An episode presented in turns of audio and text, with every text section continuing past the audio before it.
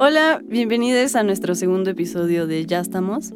El día de hoy nos acompaña otro integrante de la compañía de orquesta de cámara, Bruno Estrada. Hola, eh, pues yo soy Bruno Estrada. Eh, este es mi primer episodio aquí en Ya estamos.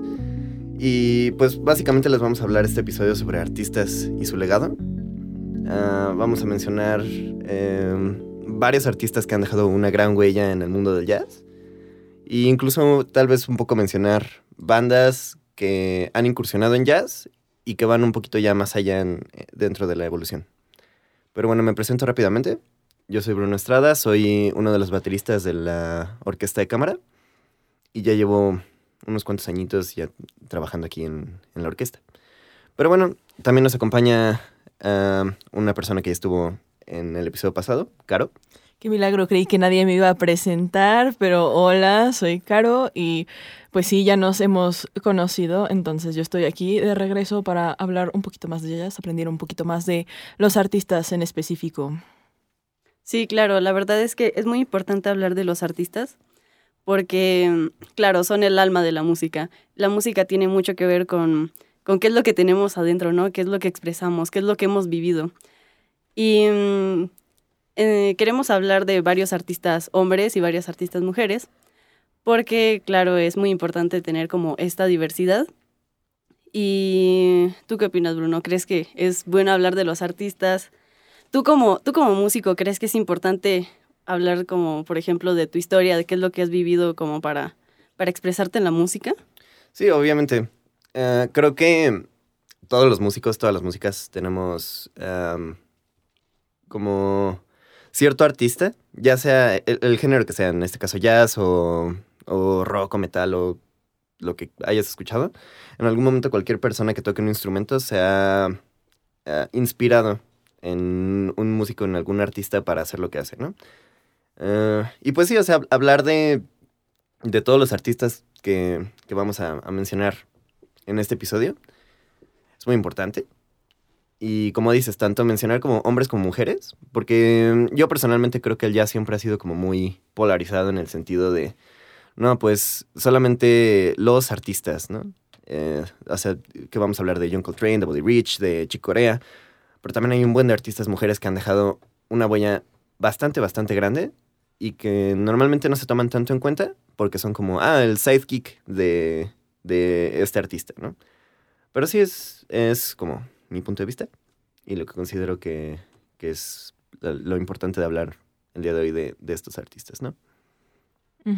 No, y aparte hay muchos artistas que son como, o sea, no solo las mujeres han sufrido, o sea, como Exacto, de todo eso de estar como en la sombra de los hombres, en especial en este tipo de géneros, en este tipo de épocas, porque algunos son, incluso en el siglo pasado todavía sigue siendo un problema. Pero también, o sea, muchos de ellos están muy impulsados por toda esa tragedia que significó, pues, una vez más el racismo en Estados Unidos. Entonces, es una fuerte influencia y varios artistas inspiran, o sea, toman inspiración para su trabajo de todo, todo ese sufrimiento, todo ese dolor y lo convierten en pues algo más inspirador para la gran mayoría. Sí, claro, tienes razón. La verdad es que algo muy interesante que es que eh, un común denominador en, en todos los artistas y las artistas eh, en el jazz es que muchos de ellos han sufrido, han sufrido a lo largo de su vida, pasaron una infancia muy dura, tuvieron que eh, trabajar desde pequeños o, o perdieron a sus padres desde muy jóvenes. Entonces, creo que eso también llegó a ser como un gran impulso para que ellos pudieran levantar su música, ¿no? Para que pudieran ser sobresalientes en la música. Y, y muchas de estas tragedias y muchas de estas cosas tristes que ellos pasaron eh, les sirvieron para, para crear canciones nuevas, ¿no? Para, para, no sé, para implementarlo en el arte que ellos estaban haciendo, ¿sabes? Ahorita que dijiste lo de que muchos artistas sufrieron mucho. Ya me acordé de la película de Soul, la de Pixar, de Joe Gardner y todo eso. Y creo que, creo que sí, o sea, como que la, la, historia del personaje era Joe Gardner, ¿no? Creo que sí. De que es así maestro de una escuela y que está buscando trabajo y así. Y que vive así casi que en, en pobreza. Em, creo que esa historia es como muy repetitiva en todos los artistas de, de jazz, ¿no? O sea, Sí. como que todos se van a Nueva York, a- que es como la, la- una de las cunas del jazz, y así como que intentan conseguir, y algunos lo logran, otros no. Eh, pero sí es, es interesante lo que dices, también como, como muchos de esos artistas realmente no, no nacen con el camino ya hecho, sino como que lo van así escarbando poquito a poquito. Sí, claro. Está, está interesante eso. Sí, se ve que está difícil. O sea, muchos de ellos empiezan, pues sí, desde abajo. Varias familias que son muy pobres, en especial por esa, ese problema sistemático. Pero sí, todos logran hacer algo, algo más, algo que trasciende de alguna manera en el mundo de la música. Y sí, o sea, es una historia que se repite mucho, pero mm, es una, es una fórmula muy interesante, la verdad. O sea, cuando la ves, cuando estás viendo todas las historias de todos los artistas a gran escala, sí se repite bastante, pero cada quien tiene, o sea, cada quien tiene su propio camino, su propia lucha, su propio, pues sí, esfuerzo, todo eso. Sí, claro. Y sabes una cosa, me recuerda muchísimo a, a Ella Fitzgerald, ¿sabes? Ella, eh, desde muy pequeña, sufría abusos por parte de su padrastro. Ella, digamos que para poder alejarse de su familia, eh, ella comenzaba a actuar, a actuar en las calles. Y, mm, y así era como ganaba dinero, ¿sabes? Ella, ella actuaba en las calles y, y recolectaba dinero como para poder independizarse, para poder eh, hacer las cosas, eh, sus propias cosas, ¿no? Y mm, llegó un día en donde estaba actuando en el Teatro Polo y, mm, y ella tenía, en un momento llegó a tener miedo de actuar, ¿sabes? Porque había tenido como una mala experiencia y así. Y, y ella decidió cantar y fue así como empezó a cantar y, y wow, Ella Fitzgerald es una, es una gran exponente de- del jazz, ¿sabes? Es una de las más grandes artistas. Se le conoce como la dama del jazz, se le conoce como la reina del jazz, ¿no? Y, mm, y no sé, es muy bonito cómo, cómo ella logró salir de todo eso, cómo ella logró de, de, de actuar en las calles a convertirse en una gran artista, ¿sabes? Sí, pues sí. O sea, como que. no, ¿será qué? sí. Sí, pues sí. Pues sí, ¿O no? Ay, no. Perdón, Robert.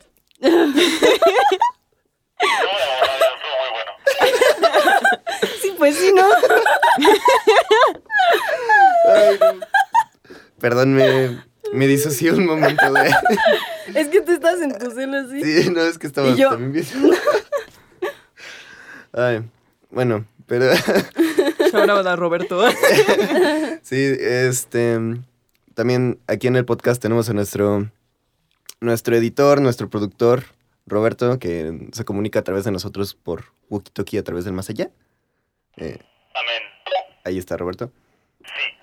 Eh, no, pero sí, ya, como dices, ¿no? O sea, Ella Fitzgerald, la verdad, no se la pasó bien en toda su vida. Y digo, fue. Fue un gran exponente del jazz, pero también a qué costo, ¿no? O sea, Sí. digo, este. Aparte, siendo mujer, en esa etapa, en Estados Unidos. Y intentando tener una carrera como la que tuvo, pues la verdad sí estuvo pues bastante complicado para ella. Pero también creo que creo que Caro que igual tenía como algo sobre Nina Simón. Uf, por supuesto que sí. Ya de por sí yo la conocía, o sea, he escuchado varias de sus canciones y para empezar hay que aclarar que tiene una voz de diosa, canta precioso. Su nombre real es, eso no me lo sabía, es Eunice Kathleen Wayman y nació en 1933. O sea, de hecho su nombre lo sacó por una actriz francesa porque para, ello, para ella los franceses eran muy relevantes en su vida. O sea, le gustaba mucho la cultura, pero hablaremos de eso después. ¿Y de, de- en dónde nació? Porque Nació, ese nombre está bien raro. nació en Carolina del Norte. Ok. Ya, lo siento, no lo recordaba, lo tuve que checar. Pero sí, nació por allá y toda su familia era como muy musical. Eso era lo bonito. Su papá se dedicaba mucho al espectáculo, él era músico. Y su mamá no se dedicaba a eso, pero sí tocaba el órgano. Tenía siete hermanos y todos y cada uno de ellos tocaban algún instrumento o cantaban. Y pues ella tampoco fue la excepción. Cuentan sus padres que cuando ella tenía menos de tres años ya estaba tocando el órgano. Entonces ella empezó a estudiar piano así formalmente y ella se presentaba como pianista y tuvo varios problemas con entrar a escuelas de música por temas de racismo que una vez más les platicaré después. Pero después la contrataron en un bar y la querían contratar como cantante, aunque eso no era, eso no era lo que ella hacía.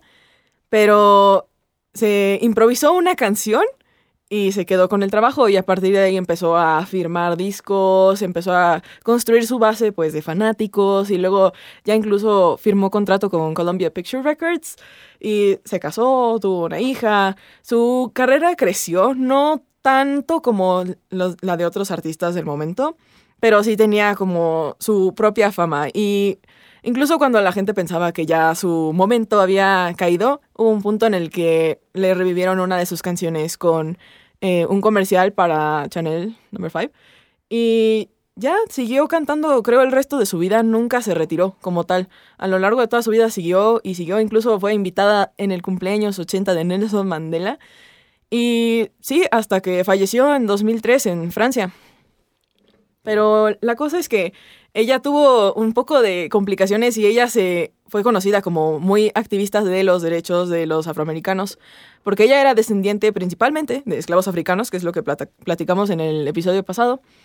Y por ejemplo, ella empezó a vivir el racismo desde muy joven, en especial en esos años todavía era muy difícil toda la situación. Por ejemplo, en su primer recital, eh, sus papás estaban sentados hasta el frente y los quitaron para sentar pues a gente blanca porque ese no era su lugar, por decirlo de alguna manera. Y la rechazaron en escuelas de música, incluso escribió una canción que se llama Mississippi Goddamn, que es para criticar toda la situación del, del racismo en el sur de Estados Unidos. Después incluso ya hasta se mudó, decidió irse a Francia porque estaba harta de todo el racismo. Sí, claro, es algo muy importante que, que yo he notado en los, en los artistas de jazz, ¿sabes? Creo que Ella Fitzgerald también era una activista de, de los derechos civiles para las personas de color.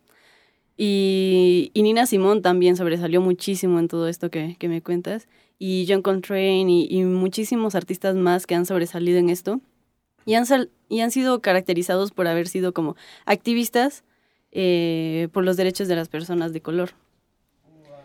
Justo em, me acordé, o sea, no, no, no, tiene nada que ver con, con jazz, pero es, es lo que, o sea, como del mismo tema de racismo.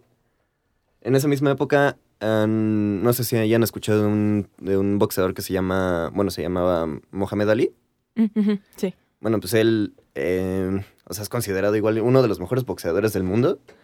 Y creo que, creo que ganó una vez en las Olimpiadas, así como igual en los años 60, años 70. Y él dijo así como, no, pues vamos a festejar a un bar.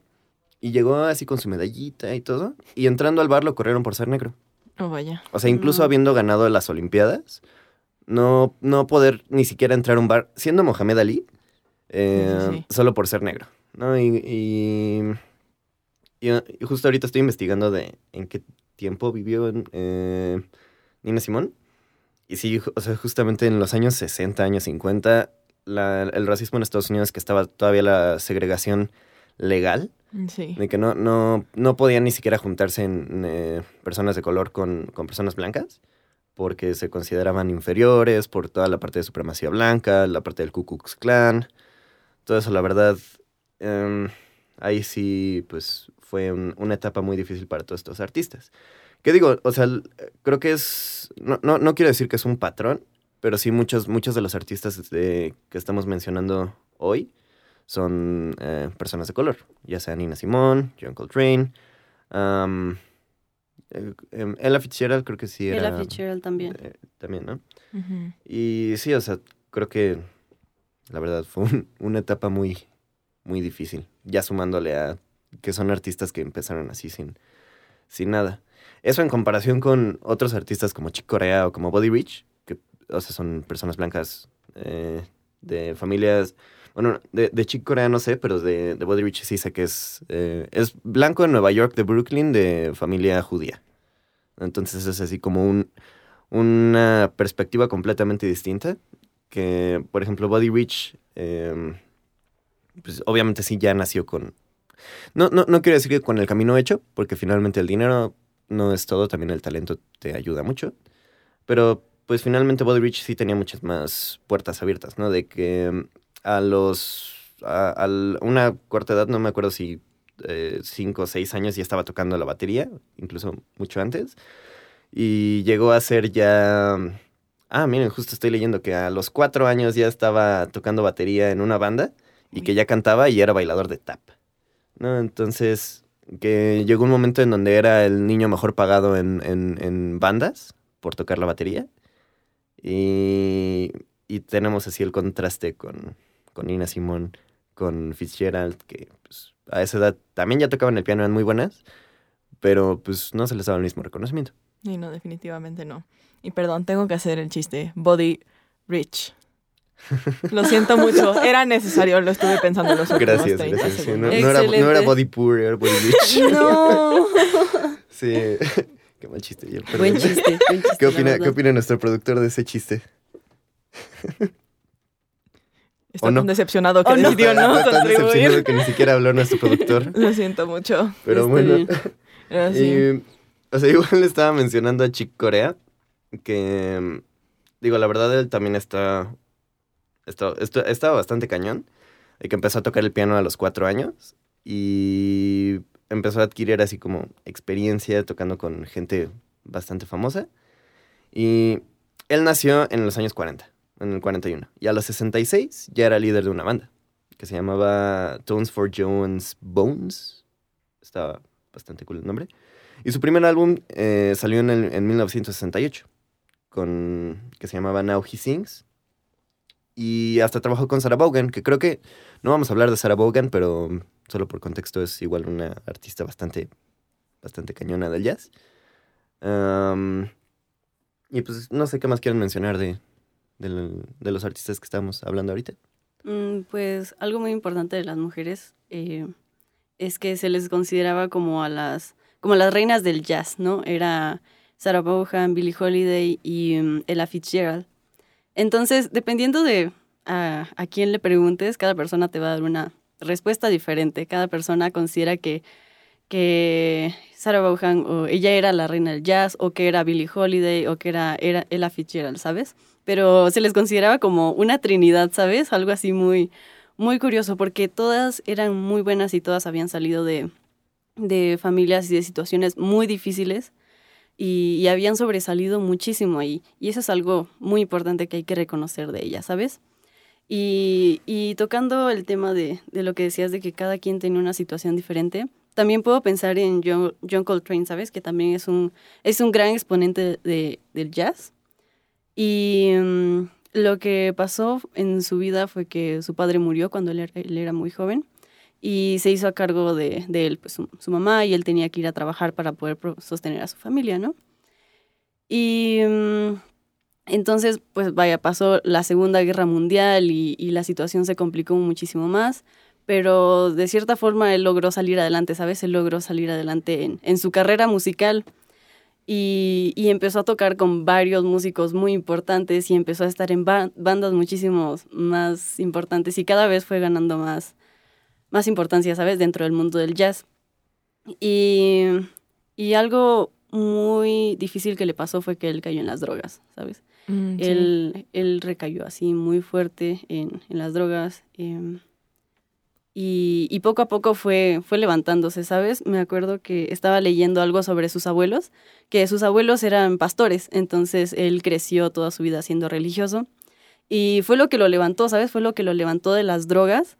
Y gracias a Dios, él, él, pudo, él pudo salir adelante, ¿sabes? Y, y escribió una canción sobre eso. Escribió A Love Supreme, que es, digamos, la historia sobre cómo él pudo, pudo salir de las drogas, cómo él se recuperó. Entonces es algo como muy chido, ¿no? Cómo, cómo pueden usar sus situaciones, como todo lo que han vivido para crear un arte y, y nueva música. Sí, de hecho, ahorita que lo estabas diciendo, iba a decir que hay dos comunes factores entre muchos, muchos músicos. Iba a decir que el primero eran las drogas, pero no sé qué tan, Sí. qué tan mal iba a sonar eso, pero también todo lo de la religión está presente en la vida de muchas de estas personas O sea, por ejemplo, ahorita que también estabas diciendo lo de las, pues sí, la trinidad de las reinas del jazz. Sí. A Nina Simone no se llamaba como reina, pero al parecer era conocida como la suma sacerdotisa del jazz. Órale. Entonces Sí. es curioso cómo el elemento de la religión solo entra en cada uno de estos personajes. Pero aparte ya hay como hay rankings, ¿no? O sea, está Sí, la Trinidad, sí. hay sacerdotis. La Trinidad y la La sacerdotisa. sacerdota. Ya no sé hablar. La sucede, sucede. Es una palabra complicada. Algo, algo que quería mencionar también era que ahorita todos los artistas que hemos hablado, excepto creo John Coltrane, y eso un poco, y Chick Corea, pero básicamente todos los artistas que hemos hablado, y esto ya es de parte de baterista obsesionado con, con los géneros, es ya... Ellos tocaban casi puro big band. O sea, sí tocaban en, en tríos de jazz que pues, es piano, batería y bajo, pero casi siempre tocaban todos estos big band, que es como una parte de, de, de jazz, pero aún arraigada a ciertos aspectos de la música clásica. No recuerdo si esto lo hablamos en el primer eh, capítulo, pero es como... ha- Hablamos de que el jazz tiene como orígenes de los de que Estados Unidos empezó a traer esclavos, esclavos negros de África y como que empezó ya también esa, esa parte de, de influencia de percusiones africanas y de bailes y todo eso. Pero también al- algo muy chistoso que me acuerdo que una vez nos platicó un, creo que fue un profesor de música, em, es que igual al mismo tiempo que venía toda la parte de cultura africana, prácticamente importada a Estados Unidos, em, también venía la parte de música clásica de Europa, ¿no? Entonces, con música clásica eran ensambles gigantescos de violines y cuerdas y percusiones, etcétera, etcétera, etcétera, y el piano. Entonces, cuando llega a Estados Unidos, toda esa mezcolanza, que como dato curioso también en esos tiempos, como en los años 10, 1910, un poquito antes, llegó, llegó un, un baterista que se llama, bueno, no, no un baterista, un fabricante de platillos que se llamaba Abedi Siljan. Y él dijo, no, pues voy a hacer mis platillos que eran utilizados para marchas en bandas y los voy a vender en Estados Unidos. Entonces de ahí también empezaron a hacer como la parte de la batería. Ah, empezaron a incluir la batería en la música clásica y luego dijeron, no, pues vamos a ponerle em, vientos, vamos a ponerle alientos y vamos a, a, a ver qué pasa. Entonces empezaron a mezclar las cuerdas con, con metales y también empezó a entrar la batería y también empezó a entrar más el piano y se empezó a formar como una especie de música clásica extraña que después se empezó a convertir en jazz. Entonces, eso ya fue, fueron como las primeras instancias de jazz. Luego lo empezaron a hacer un poquito más rápido y se hizo el Big Band, que es aquí donde entran básicamente todos los artistas que estamos hablando, que ya son ensambles gigantescos de, de puros ah, vientos, de saxofones, de trompetas, de trombones, que también pueden tener cuerdas del piano y la batería. Y ya después eso empezó a evolucionar ya como al género underground, si se puede llamar así, eh, a los tríos de jazz, que eran ya como en lugares más chiquitos, como cosas más, más sencillas, que era el puro, el puro bajo, la pura batería, el piano. Y también al mismo tiempo que la Big Band fue evolucionando, lo empezaron a hacer cada vez más rápido, el baterista empezaba también a experimentar un poco más. Y lo chistoso es que de la Big Band y de igual otros factores, del jazz empezó a evolucionar a funk. Que ya es. eh, igual quería hablarles a ustedes de, de una banda que se llama Snarky Puppy. Que. Creo que O le tendremos que dedicar otro episodio porque se nos está acabando el tiempo. No, Lo siento mucho. ser. Es que, Bueno, como bien, podrán escuchar, Bruno es muy apasionado de todas estas cosas. Silvana y yo nada sí. más nos quedamos callados escuchando. Lo siento mucho, pero vamos a hacer otro episodio solo para que nos hables de eso. Está bien, pero. Sí, claro.